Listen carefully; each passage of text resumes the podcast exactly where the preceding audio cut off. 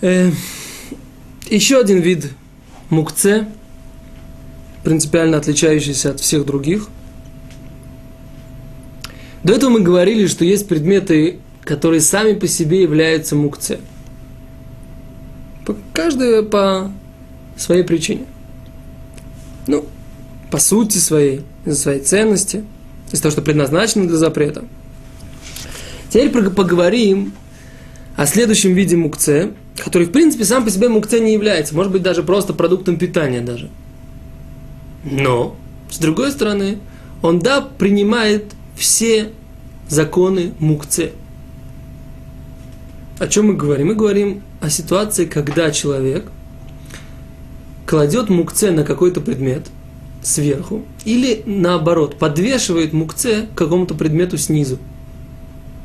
То есть, этот вид предметов мукце называется басис на иврите. Да?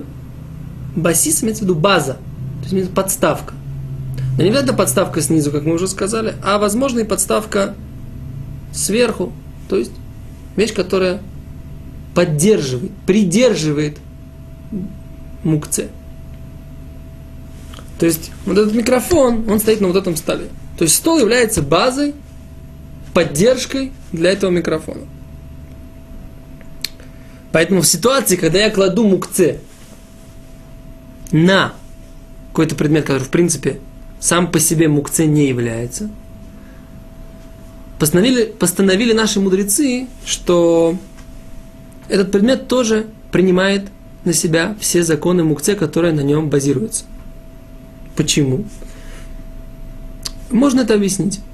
Как мы уже сказали, все предметы мукце являются в принципе отстраненными от использования человеком.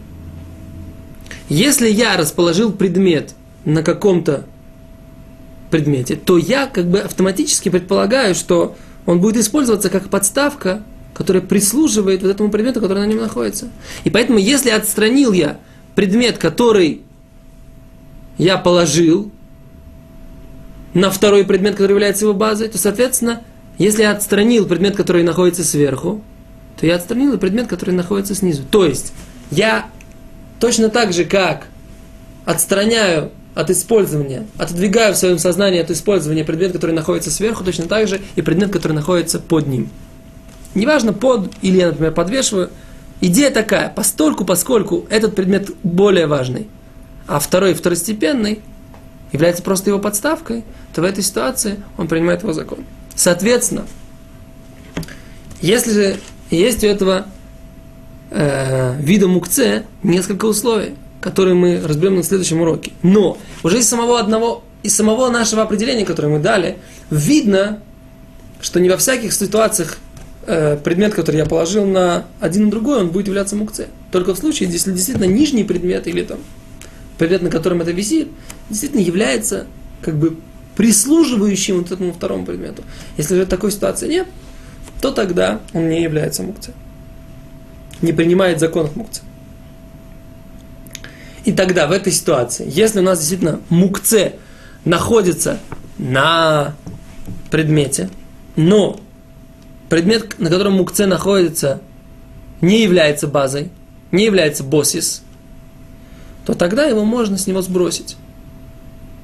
Даже в сам шаббат, если есть необходимость. Так?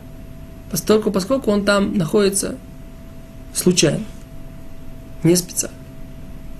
Это одно из условий – с другой стороны, если мы действительно расположили э, предмет на вот этом боссисе, на этой базе, и действительно считали, что вот этот верхний предмет располагается на нижнем, э, как бы осознанно, и действительно является, нижний предмет является обслуживающим верхний, то в этой ситуации, даже если мукце сейчас больше уже не находится в течение шаббата, либо его кто-то забрал, э, нечаянно, либо не еврей забрал этот предмет, либо ребенок случайно забрал этот предмет.